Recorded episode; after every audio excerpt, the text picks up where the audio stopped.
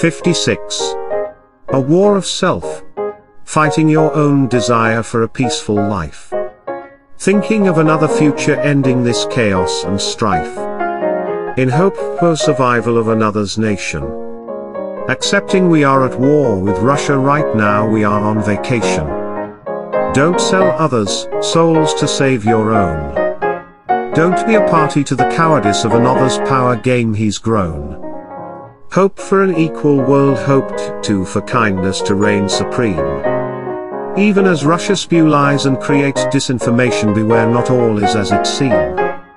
This is not David versus Goliath Ukraine are the superior force. I say this with pride and surety of course. They who rose with power of justice and strength of heart. A war of self is what's taking part. Do not allow cowardice to claim your soul. This is our war and in the end victory is our goal.